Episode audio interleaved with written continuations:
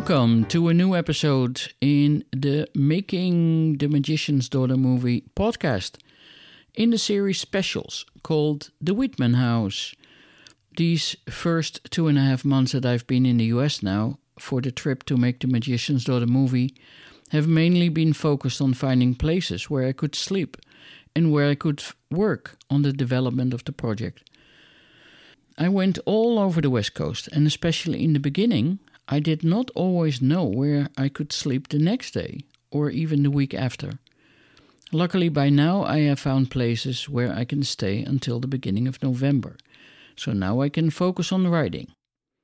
The houses where I could stay were mainly houses of friends, and the spaces varied from guest rooms to taking care of a whole house and one cat, like the one I am now in Northern California. The most challenging place was the Weidman house, but it was also the one with the most history and worst to do a whole episode on. Lenna Weidman and I, we talked about the challenges of the house, but also about our childhood, as we both had fathers that dominated our childhood with both their passions. We recorded this episode on the last day that I was there in Pasadena, and both Lenna and I were tired from the heat that week so we could not always find the right words, so bear with us. This is the nature of podcasting in the wild. Alongside the audio podcast and the YouTube version, you will find bloopers and small featurettes that highlight some of the topics we discuss, so watch them all. And if you are inspired by David Weidman's art, you can buy his art at their website, weidmansart.com. Enjoy the episode! Today's episode is one for the specials. Welcome to a new episode at Making the Magician's Daughter movie. Um, and we call this episode lovingly, you will find out, um, the Weidman House, where I stayed two weeks during my Holly trip to make this Hollywood trip to make the Magician's Daughter movie. this house was designed and built by the late animation and silkscreen artist David Weidman, who is known for his mid century modern works, including posters, prints, and ceramics. Weidman began his career in animation as a background artist during the 1950s and 1960s. During his later life, Weidman's silkscreens were featured um, in the sets of the television series Mad Men which revived interest in his work. In 2010, the LA Times referred to Weidman as possibly the most famous unknown artist. David Weidman died at his home in the Highland Park neighborhood of Los Angeles, where we are now, on August 6, 2014, at the age of 93. I had the honor to be able to stay in this house as I'm doing this Hollywood trip to make my movie with almost no money. Today I am talking to his daughter Lenna Weidman in this house that was designed and built by her dad and which she is renovating together with her brothers Troy and Josh. Welcome, Lenna. Thank you. I think you need to be a little closer to the mic. Are you the director here or am I? I don't know. I guess we'll find out. Uh, let's talk about the house a little. Okay. Um, this is the home of their marriage. They they never i think they maybe rented an apartment for a couple months but basically my dad bought this piece of land at an auction and i think he got it for a thousand bucks or something like that. And that's an unheard of amount of money right now but that was in 50 1951 or something like that. And yeah we grew up here. I mean the, the house was built up around us you know from I, they started in the early 50s. I don't know. And I was born in 1957. So, somewhere between about 1953 and 1957, they got it to the point where they could have a kid. I would characterize it as what they have come to call mid century. It's a post and beam design. And the reason why my dad designed, so he was very influenced by Japanese design and uh, you can see that in the design, but also the way the the garden surrounds the openings. You know, the the large glass windows, and then they look out onto natural light and the gardens. and the patios and so forth. Um, but also, he was not an architect or a builder by training. And so he had to make the simplest structure. I lived only two weeks in this house, and um, uh, it reminded me a lot of my dad because my father never designed and built a whole house, but he always always was doing the interiors and building uh-huh. new rooms and oh. so I don't know. He was also always. I just remember the sawdust and okay. and I could see how they both has had this um, sense of detail. Um, so just the bathroom here, I love how that cubby uh, holds toilet paper, and your father was advanced in his design because huh? it's perfect to put your iPhone there. And that was the time there were no cell phones. Yeah, so why do yeah. you want to preserve it? It is a beautiful space. Um, it has all these glass walls that let in all this light, and it looks out onto the patios with the greenery and it has these high ceilings so it gives you a feeling of, of a big space and and a big open space you know? And the high ceilings are throughout the house. I think the only place that doesn't have them is that one hallway down there.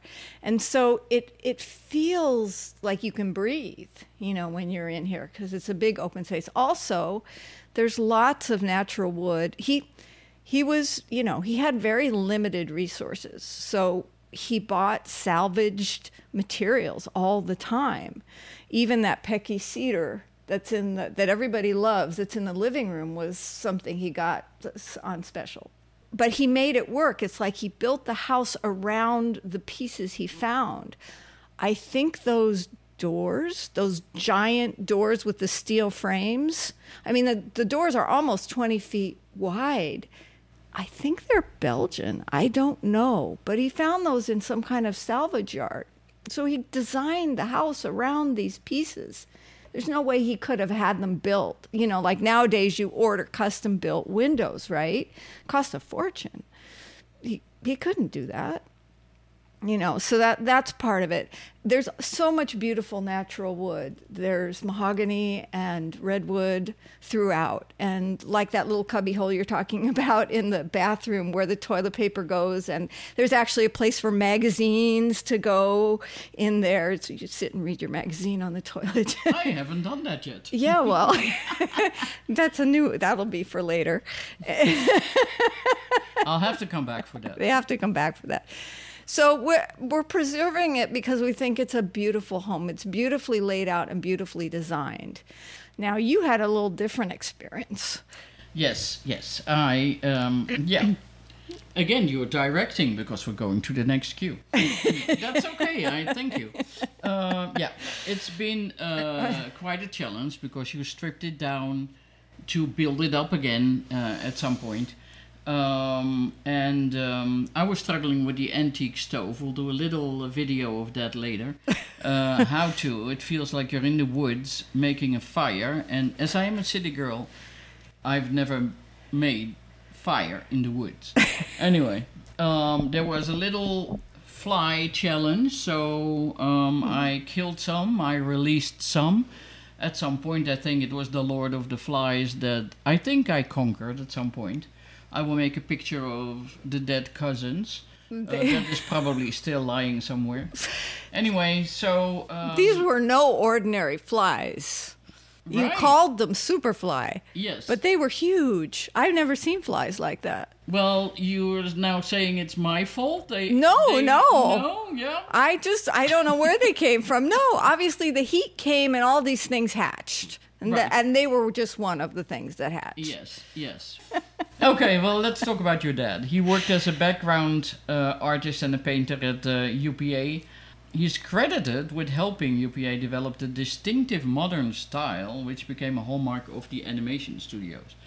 Um, I didn't know that. See, there you go. Wikipedia, right. whoever okay. wrote it. All right. Um, and he has credits of on TV series and special specials on the famous adventures of Mr. Magoo and Mr. Magoo's Christmas Carol, 1962. I might even have seen it as a child at the neighbors once the neighbors had TV. Uh, you know, that I'm told was the first feature length animation uh, film or, or the first feature length animation film to be televised. One of the two of those. It might be just to be televised, but that was an early innovative thing that they did with Mr. Magoo. Yeah, I also heard uh, or read that he, you know, worked on shorts uh, for Popeye, which I loved, and I know Dad came to Dutch TV at some point.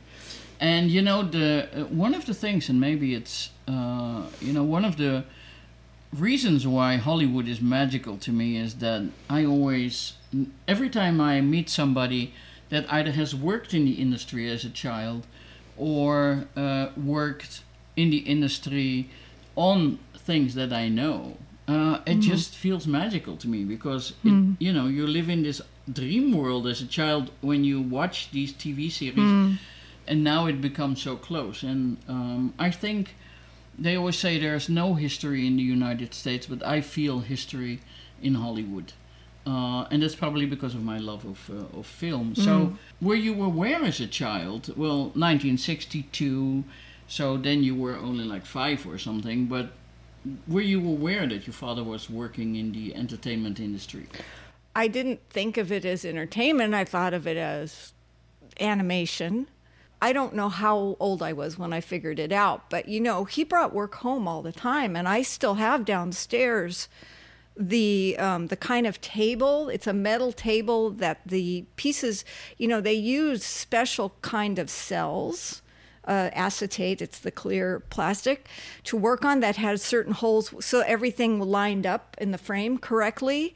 And I have a number of the tools still downstairs. And he would bring the little cans of paint home and the and he would work sit and work it's seasonal work you know it would be really really busy so yeah he he brought work home all the time.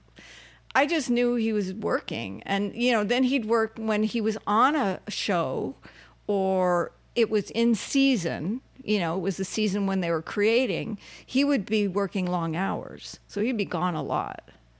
And so I was aware that he was working on uh, cartoons and animation. That's all I knew, but I, I didn't even know what shows, except for uh, a UPA. I think I knew about Fractured Fairy Tales and and Bullwinkle and Rocky. You know, Hearing Lenna talk about her dad working at home brought me back to my childhood, where my life and my world was also filled and colored by the sets of my dad's passion of magic. He built and painted props for his own magic acts and those of my brothers. And he built these huge Disney characters, for instance, for his performances for kids, because they knew those. And nobody talked about copyright in those days, by the way. But back to Lenna's dad. It looked, uh, what I read is that he left animation uh, because he didn't uh, like or became frustrated with group centered uh, animation process. And that when I read that reminded me again of my dad. And I think um, uh, people like that don't always do well with collaboration. And my dad, he always worked with his best friend Ko Fuhrman. But uh, Ko Fuhrman was really good in collaborating in, in big groups on magic conventions and so forth.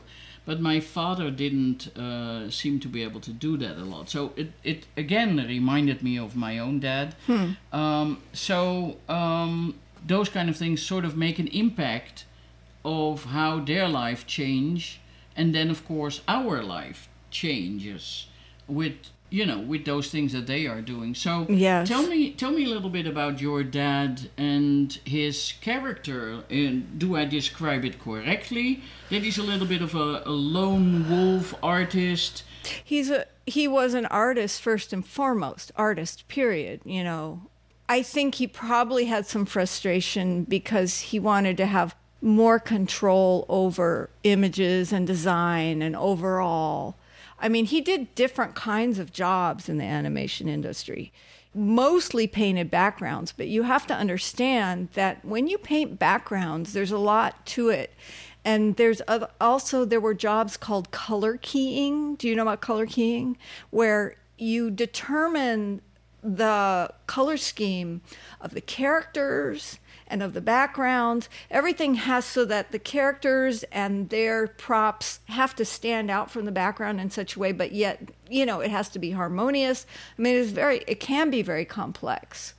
And um, the other thing was when they designed back then, they had to design so it worked in color and black and white. They couldn't just design for color because lots of people, even us, we just had a black and white set. Right. So it had you had to understand value and color, and it was very complex for some for some shows.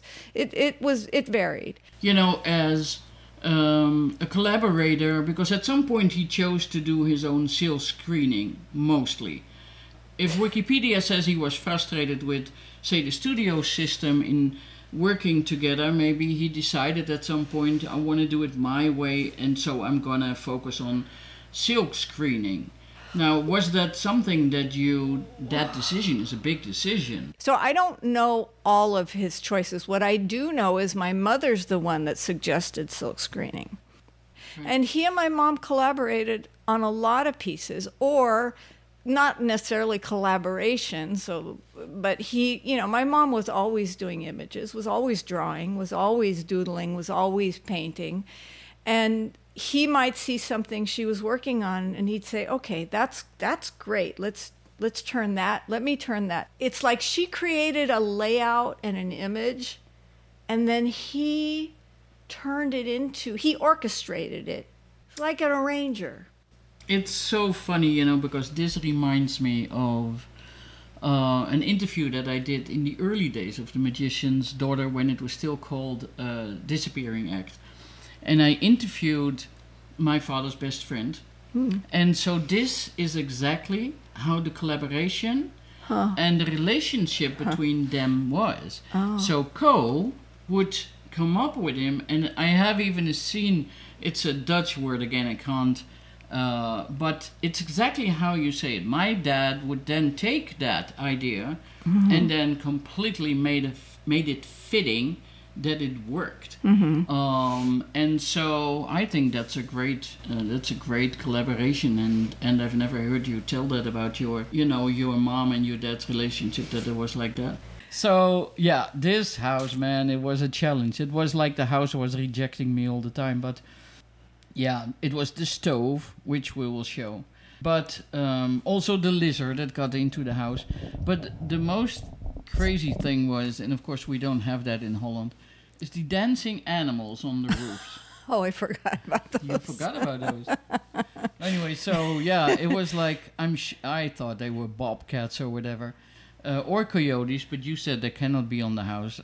But yeah, just I didn't sleep well because uh, at some point the um, the animals outside were, you know, there were animals inside that were smaller but still scary, and then there were animals outside that um, coyotes howling. Uh, really, the first time on the roof, I thought it was a person.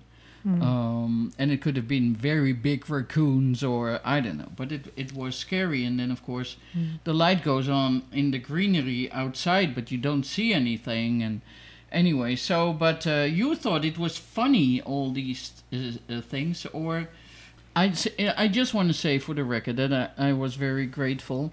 Sometimes I think, looking back on it, you held off in the beginning a little bit, probably because you weren't sure uh, what time you were renovating or builders would come in or whatever.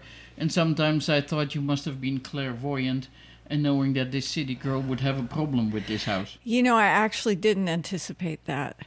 And I felt bad once you started. It was just one thing after another. Every day I get a new text.